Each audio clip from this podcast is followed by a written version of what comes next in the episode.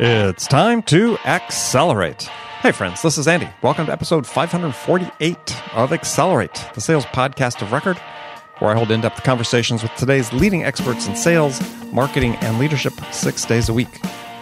Join me today on the show for the very first time is Randall Bell. Randall's the CEO of the Landmark Research Group, and he's also the author of interesting book we're going to talk about today. It's called Me, We, Do Be The Four Cornerstones of Success as you're here in our discussion, it's all about habits and the power of habits. And if you listen to the show a lot, you know I really believe that habits are what dictate our success in life and in work. And so we're going to talk about the four cornerstones of success that Randall lays out in his book, which are really foundational habits that you build around. They're the me habits, the we habits, the do habits, and the be habits.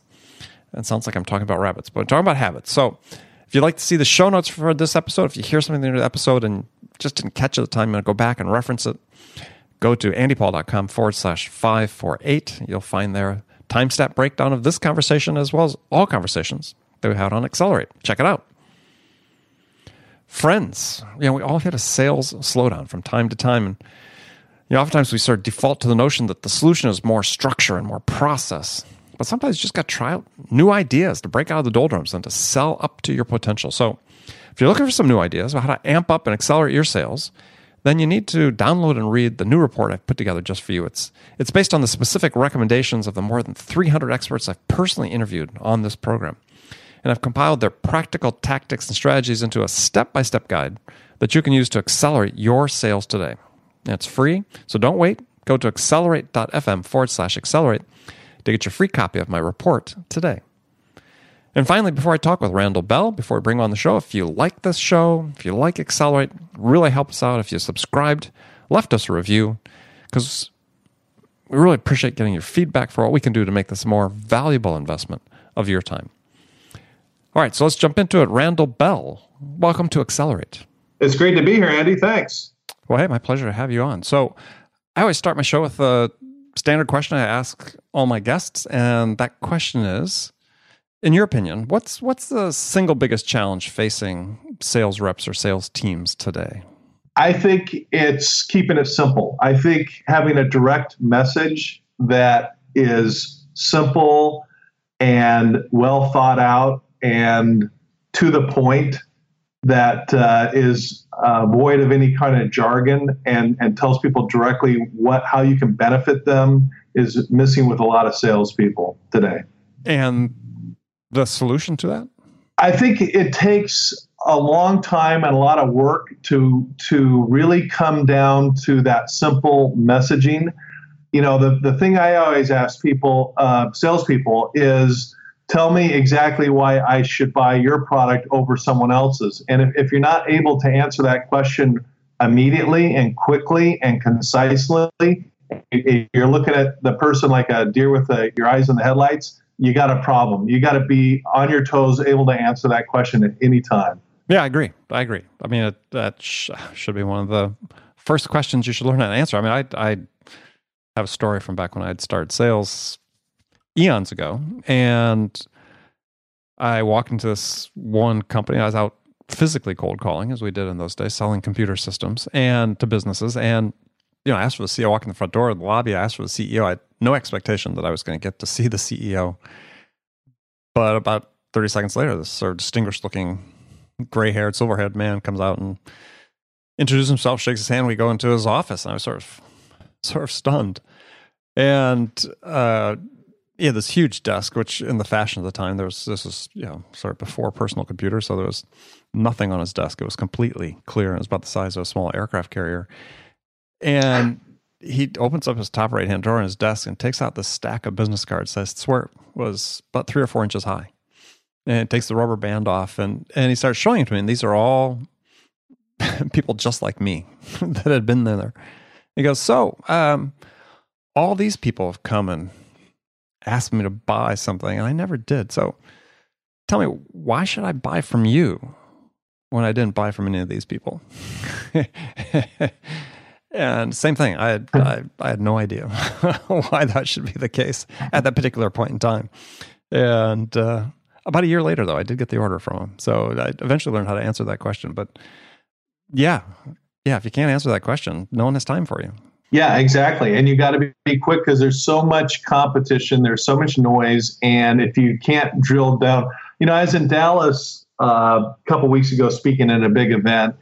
And, you know, I met a lot of people and I'd say, well, what do you do? And they would tell me these phrases that, and, and I'm a reasonably intelligent person. I'm not the brightest guy on the planet, but I do have four college degrees. And they would tell me what they did. And I frankly had no clue what they were talking about, or or they were so vague that it could have described their what their answer could have described anyone on the planet. You know, I I do, I deliver solutions. I mean, what does that mean? Uh, mm-hmm. Uh, you know, so I think you know, not wasting people's time, saying what you do without trying to be overly cute about it, uh, answering that question why you should buy from me over someone else. I, those are all essential uh, sales points that a lot of salespeople are just completely off base on. Well, it leads into the topic of the conversation today, which is really we're going to talk about the book, the recent book you've written, and which in itself is really about behavior change and habits. So, one habit clearly sales professionals should be adept at is being able to succinctly tell somebody what they do. So, just by way of introduction, you have published a book recently called The Me We Do Be I shouldn't. I always I put those doobie together because I have to. I have to. Every time I read the title out loud, I think of Frank Sinatra, doobie doobie doo, and so on. But um, so me forwards, me we do be, four cornerstones of success, uh, written by Randall Bell, not Frank Sinatra. So, um, so tell us why you wrote this book. Well, I had this unique. I've had this unique career for 25, 35 years where I've gone off to 50 states, seven continents, and I've studied disasters. And, and you name a. Why are you studying disasters? As an economist, I would go out and study what, what was called diminution value. Translated into English, I would measure the damages. So, for example, when I worked on the world, I would be the person to say, well, that disaster cost X billion dollars or X, you know, hundred million dollars. Uh, I worked on the hurricane this was, this was 9, 9-11, you're saying? Yeah, 9/11. Uh, I worked on the BP oil spill, Hurricane Katrina. I worked on the now who O.J. hired, Simpson. Who hired you in those cases? Uh, well, each case is different. The World Trade Center is hired by the Lower Development or Lower Manhattan Redevelopment Corporation. They own the land that right. the tower sat on. Right. Uh, BP oil spill. I was hired by uh, hundreds of homeowners and property owners. Every case is different. Got it. But I would measure the economic impacts of these disasters. Oil. I do work for oil companies, corporations, government. I'm doing work for the federal government right now. Um, but this gave me unique access to the people behind the statistics. And I thought this is too valuable of an experience to just at the end of my career go play golf. Besides, I'm a lousy golfer. So uh, years ago, as I'm flying around to Chernobyl and Hiroshima and all these various disasters, on the flights, I would be working on this book. The book 20 took 25 years to write, but it's basically a formula to avoid disaster and, more importantly, build success. And it's a very simple formula, but it's remarkably powerful. Using the same formula, I've gotten, I've generated billions and billions of dollars for my clients. So it, it's not a theory, it's not sugar coated nonsense. It really works. Okay. Well, I mean, you have a, a, great saying near the beginning of the book, which I, I like. I think people should should take the heart because I, I love books about habits and behavior change and and you know, huge believer as you are that that uh, the only thing you can control is yourself in this world. And the saying you had in the book that I liked was yeah, today's habits are tomorrow's destiny. And I think that's that's hugely powerful for people listening to the show, thinking about perhaps the habits they have that that they would like to change. Um, that really says it all. Yeah, it really does because you know the biggest mountain in the world is made out of tiny grains of sand, which I liken to daily habit. They add up. The ocean is filled with tiny drops of water. So your daily habits add up. And anybody who gets wealthy knows that they do it a dollar at a time. You read a book a page at a time. So, a lot of these complex disasters or, or complex problems, people think that the answer has to be big and complex. It doesn't. It actually is the reverse. It, it comes down to being very, very simple, very straightforward, a step at a time. That's what creates authentic growth for sales or for leadership or for anything, quite honestly. Okay, well, you've got the book divided into four cornerstones, and you know, briefly go through those. So, maybe for people who've read Charles Duhigg's book about power of habit, when you're talking about the cornerstones, you're really talking about, I think, what he calls keystone habits. And why don't you explain what what those are? Yeah, I've read his book and it's a good one. Uh, my book takes a different angle, though, uh, because I'm talking about the four cornerstones of life, what those are. And you can take any life, any business, and divide them into these four cornerstones. Uh, the first one is me. Me is our mindset. It's it's everything we believe, think, and feel. So that everything going on in our in our minds is is really the essence of me. We is connections, uh, relationships, um, how we relate to other people, how we attract a good team, how we get rid of toxic people, all the things surrounding uh, we and connections and relationships. Do is productivity. Uh, in economics 101, you learn about land, labor, and capital. But in do, in the book, we're talking about physical fitness, we're talking about financial fitness, we're talking about having a, a good, solid environment uh, with our home space, our workspace, um, that kind of thing. And then the final cornerstone B is what we're becoming. It's our legacy. It's uh, it's really our our our our future. What we're what future we're creating. So it's managing our time, setting goals, and creating a legacy. Okay, yeah, I want to come back to the the legacy thing, but so I'll go through these these cornerstones in order. So as you said, me is is habits to improve the quality of our thinking is how you phrase it in the book. So what what do you mean by that? Well, you, you, you, everything that we think, believe, and feel makes up our me. So thinking is intellectual. What, in other words, if you're a salesperson or a leader, uh, you should be reading, reading, reading on your topic. You know, the trade magazines, all of that. You should, uh, you know, have an absolute command of everything going on in your industry and business. Uh, philosophical is everything you believe. It's it's your mission statement. It's it's um, your business philosophies, and then feeling uh, you can use the term spiritual or whatever you want, but it's kind of the vibe. It's kind of your sense of business. You know, you always hear the term that guy's got a really good feel for the business, and that's what it is. It's it's everything you feel, believe, and think that com- that adds up to your your me cornerstone, and it's really essential because your thinking really drives you drives you in direction the direction you're going to go. So you got to you know first pay attention to the me cornerstone, everything going on in my head. Yeah, I, there's a famous quote, I forget who said it, is, you know, it's not enough to think, you have to think of something. And, and I think that really ties what you're talking about from the intellectual, philosophical is, yeah, sort of along that statement, you know, the unexamined life's not worth living is, is you have to, you have to spend some time thinking about these things. You know, you have to have a, a point of view. You have to stand for something. Yeah, yeah, absolutely right, Andy. And one of the points I make in the book, and I actually hear a lot of feedback about this, is you know a lot of people wake up and they jump right into the day. They get immediately distracted with all the things going on. And what I recommend to CEOs, salespeople, leadership people, uh, someone on the management team, is before you do that, conscientiously t- carve out whether it's 15 minutes or half an hour. For myself, it's an hour. I get up before the entire family, and I think and I read and I really develop my me cornerstone, the things that are really important to me without all the distractions. And that's uh, you plan your day, you think about what's really important, your priorities. That that me cornerstone has got to be solid before you jump into all the distractions that pile up uh, throughout the day. That you know, it's kind of a reflective time, if you will. Yeah, well, you talk about quiet time, and I I I, I believe I remember correctly is you know you reference in the book is that you know, great quiet time is in the shower. I know it is for me. I mean, that's I'm yeah. famous for taking long showers because I get lost in thought. Yeah, in the shower, I, I, I, joke with everyone and say all the great ideas come up in the shower. Why is that? It's because there's no iPhones, there's no cell phones, there's no TV, there's no radio. It's just you and your thoughts, and that's why you know. Quite honestly, uh, showers are are the pl- the place where the most amazing ideas come to mankind uh, is while we were taking a shower because there's no conversations with other people. It, it's just quiet, reflective time, and we need to create more of that to have a solid me cornerstone. Well, at the same token, I think more great ideas and thoughts are forgotten in the shower because people forget from the time they turn the water off to the time they get to their iPhone or wherever it is to write it down. I know in my case, I yeah. always I try to develop a system to remember these great ideas that, that come. So some of the other me habits you you talk about that you know I think worth exploring is is so you did this the survey of you call your rich rich survey, I think it was. Uh, why don't you explain what you did and some of the data that we you picked up out of that from some of the me habits?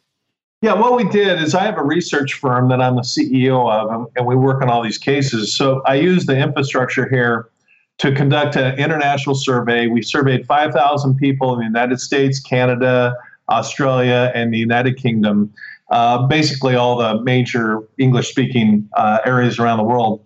And we basically asked a whole bunch of questions.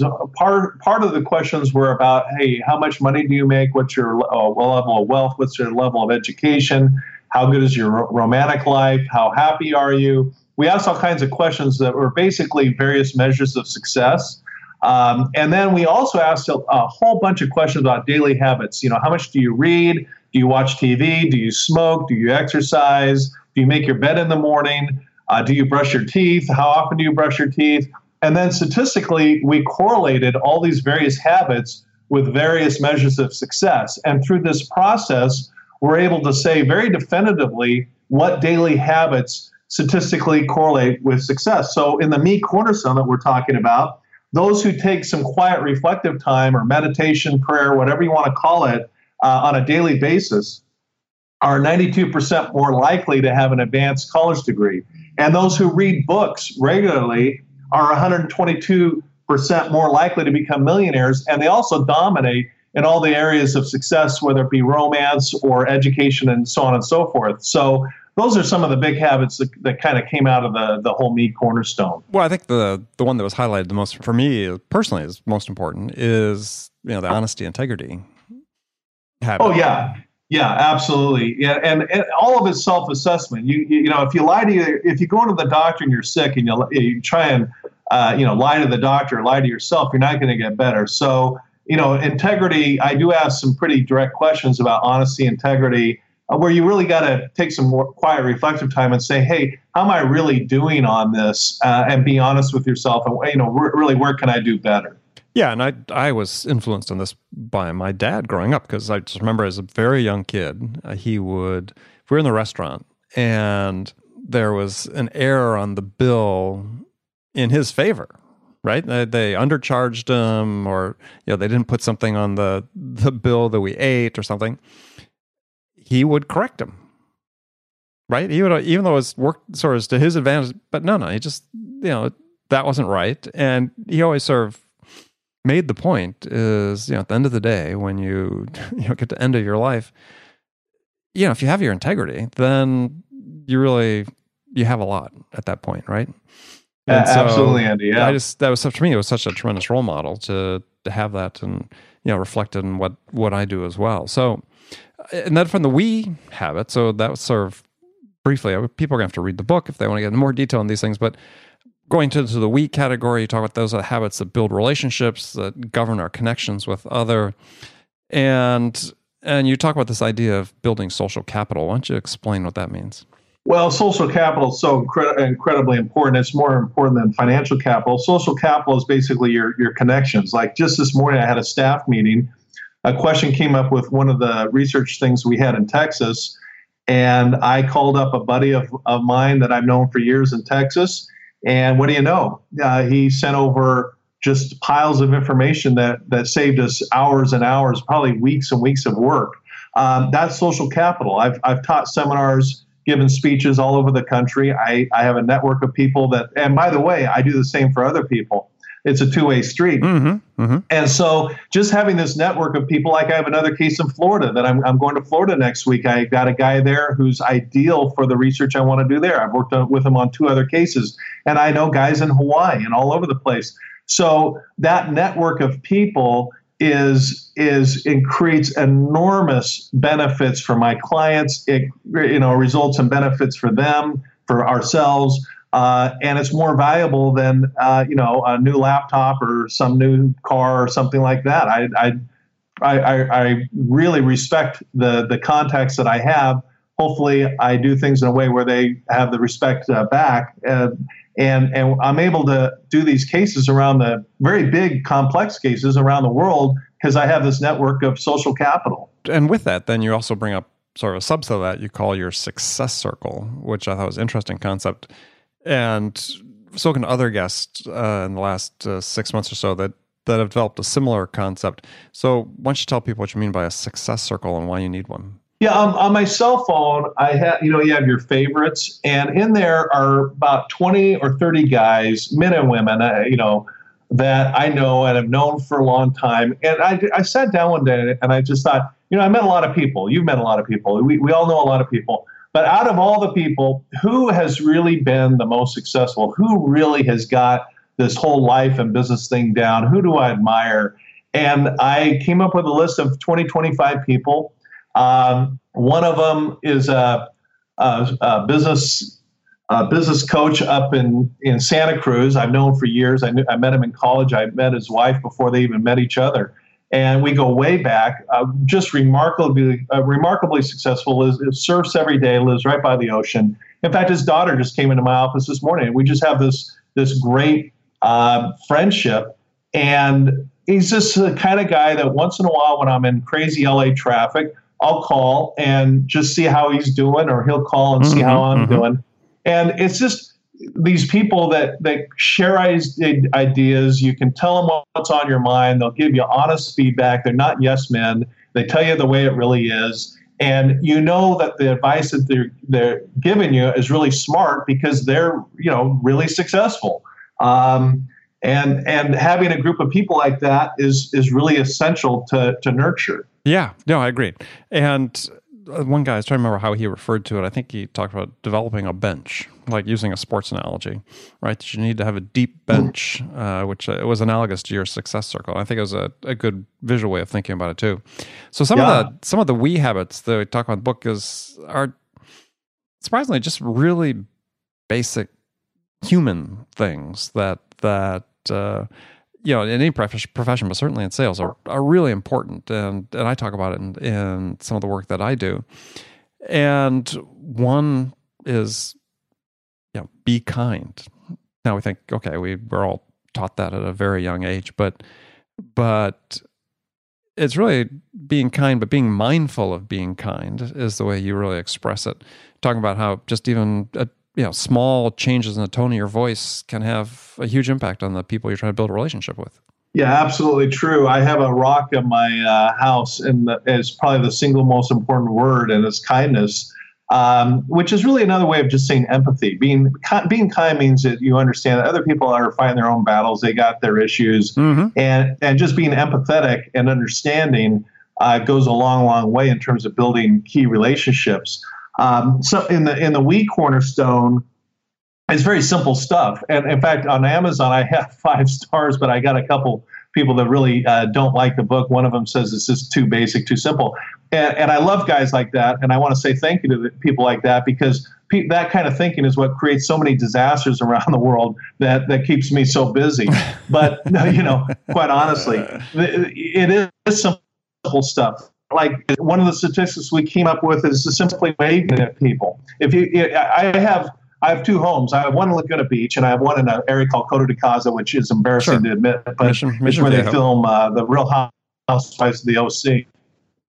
And uh, it, it's funny because in the neighborhood in Laguna Beach, all the neighbors, every, all the kids, everybody waves at each other. You're walking, driving down the street, doesn't matter who you are, everybody waves. Everybody's friendly. I go up to Coto and it's just it's just obnoxious, quite honestly. And everybody goes in their garage and hides, and there's gates everywhere and double gates and, and very superficial, uh, you know, kind of mm-hmm. mindset up there. And I just thought, you know what? I'm going to start waving everybody in my neighborhood. And, and I did, and everybody looked at me like I had an arm growing out of my head. I was just some kind of freak, and you know, and but I just kept doing it. And now I go through my, uh, you know, the little part of my neighborhood, and people wave. Um, it's kind of changed the dynamic, and, and it's kind of funny to see the transition. But at first, everybody's very uncomfortable about what this freak was doing by just saying hello and waving to everybody. well, I, I, I, I've done something very similar. So, yeah, I go out and run, and like go out and run, and and yeah, when I'm running in California, is you know everybody you pass somebody, everybody says hi you know, hey, how you doing? So a little head nod or something. So when I'm here in my home in Manhattan and I'm out running along the East River in Central Park, yeah, if you say hi to somebody, they're like, uh, what? or, yeah. you know, let me run the other direction as fast as I can. You know, who are you? What sort of creep are you? And uh, yeah, I'm sort of bound and determined to keep doing it just till I get somebody to respond. Now, another yeah. another habit you had that I thought was was interesting was the uh, social exchange theory. So important six to one ratio. So explain that because I, would never read across that before. Well, basically, when you say something negative or complain to someone, it, it, it, it's like a bank account, and you you made a withdrawal, and that's okay. Once in a while, you gotta you know say what's on your mind, and it may not be entirely positive. But when you do that, you need to be conscientious that there's a six to one ratio. So if you say something negative or you have to, you know, set someone straight as, as a uh, business leader, you want to conscientiously do six things that are positive to kind of offset it. Because of all the things that you're saying are negative, you know, you're, you're going to repel, you know, good people from the organization. So it's, is basically saying, okay, you know, I'll, I'll kid around with my wife. She'll say something about, you know, you forgot to take out the trash cans. You're being lazy and I'll say, okay, well, you said something negative. Now you got to say six things that are positive. Is there some science behind this? I mean, research? Yeah. Th- yeah, there is actually a number of studies. You know, some of them say six to one, some say eight to one. It, it depends. I, I think the most middle middle of the road approach uh, is what I have in the book of six to one. But yeah, there's a lot of social research saying that that basically you've got to balance out with this some kind of ratio, the positive to the negative, to make sure that um, you're you're making more deposits than you are making withdrawals in terms of your your social capital and your your relationships. Well, I think one of the real powerful ways to look at that, at least the one that struck me, is that it talks really about the power of if you're in sales of making a bad first impression and how hard it is to recover, right? Because if if to use your your phrase, you have to generate six smiles for every frown um, yeah, if you create a bad first impression, you're not prepared, you're you, know, you haven't done your research on the customer, you sort of stumble through asking questions, or you can't explain clearly what you do. There's a reason why it's really hard to recover from that. Yeah, because you, yeah, it's, it's, not it's not yeah. just a one for one exchange. It's a it's a six to one exchange. Yeah, you have to do be bring your A plus plus game in order to to make up. Yeah, absolutely true. And, like the old saying goes, "There's you only have one chance to make a good first impression."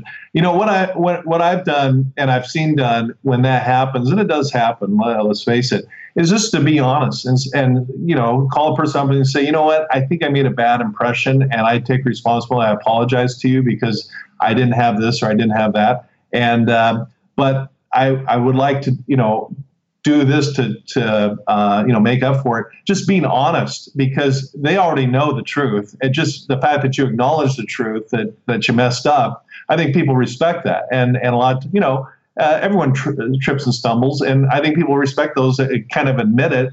And then, um, you know, make a more conscientious effort the second time. I think there are ways to recover from that successfully. But you're right; that first impression is critically important. Well, what you're talking about is another one of the the we habits, which is really humility and this is one that seems to be in short supply oftentimes today uh, in many in many sectors of our public life and private life.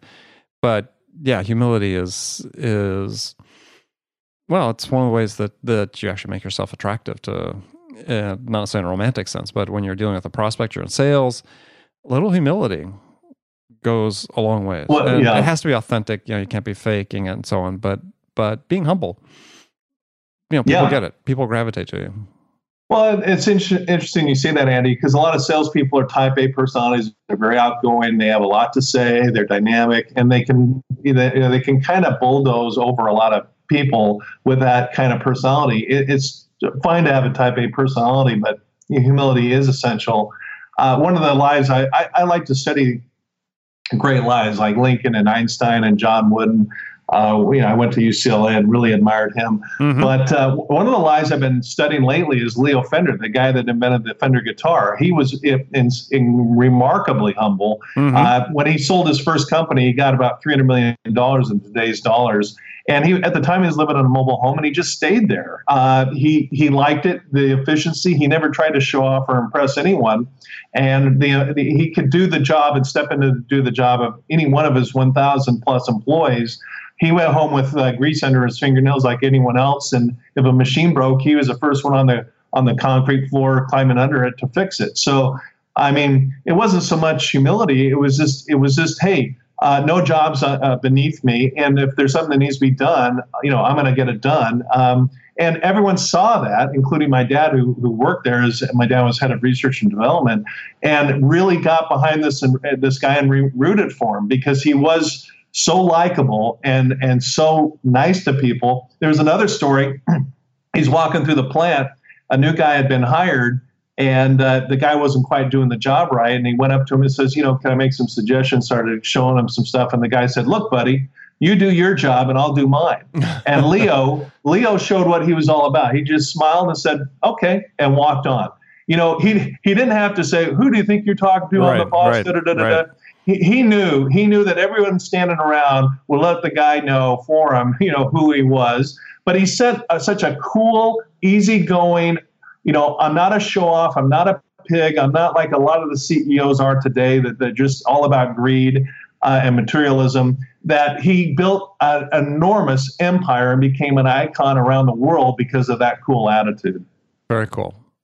Well, Randall, that's a great story to end on. We're actually, unfortunately, we're out of time. But um, tell folks how they can find out more about you, pick up your copy of your book, and uh, perhaps connect with you. Well, thanks, Andy. Yeah, I'm uh, drbell.com is I'm easy to find. The book Me We Do Be. It's on Amazon. It's in all the bookstores. It's everywhere. It's doing great. Um, if you can't afford the book, I would say uh, send me an email and I'll send one to your library and tell them to check it out to you first. But you know, I can't tell you how many people have read the book and said, I, I need to read this once a year, and I got a copy for every one of my kids. It's it's uh, it's just good, solid, foundational stuff we need to remind ourselves every once in a while.